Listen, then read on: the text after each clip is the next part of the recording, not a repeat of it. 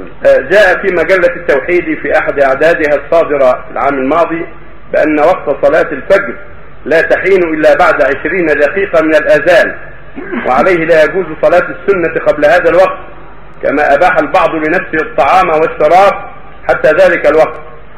هذا يختلف بحسب البلدان إذا عرف أن الأذان يبكي في البلد وأنه أن صاحب الأذان يؤذن قبل الصبح هذا غلط.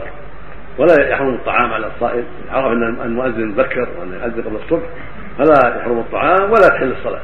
لكن هذا مو خاص بمصر ولا بغير مصر هذا في كل بلد إذا عرف الإنسان في بلده في قريته أو في مكانه أو في قبيلته أو في الصحراء اللي هو فيها إذا عرف أن هذا مؤذن أذن قبل الصبح فإن الطعام لا يحرم على من أراد الصوم. يأكل ويشرب حتى يطلع الفجر. ولا تحل لها الصلاة. لا الفريضة ولا الراتب. الراتب ما تجزي قبل طلوع الفجر.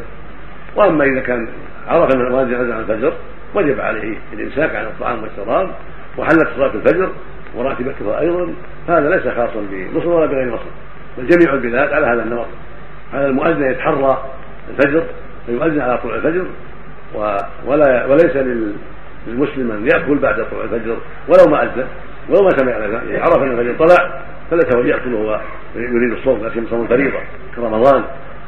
فليس له أن يأكل بعدما علم طلوع الفجر ولو ما أذن المؤذن. ولو كان مؤذن نائم ما أذن. معه ما هو مؤذن العمدة على الصبح.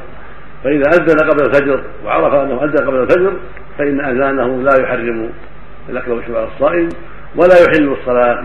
بل أذانه يكون غلط وفي غير محله فلا يحرم الطعام على الصائم ولا يبيح صلاة الفجر.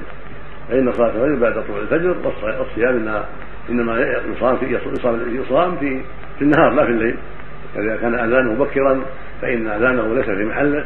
إلا إذا أراد الأذان الأول فلا بأس. أما أنه يكتفي به لا لا يكتفي به بل يؤذن بعد طلوع الفجر. نعم. نعم. طيب هل يعرف الفجر بقول الله سبحانه وتعالى حتى يتبين لكم الخيط الأبيض من الخيط الأسود من الفجر؟ هل يلزم كل مسلم هذا أم يكتفي بأذان المؤذن؟ يكتفي بالأذان. المؤذن ثقة يكتفي. المؤذن يتحرى ويعتني ولا يؤذن إلا إذا طلع الفجر. والمسلمون يكتبون بالأذان. كانوا يعتنون يكتبون بالأذان.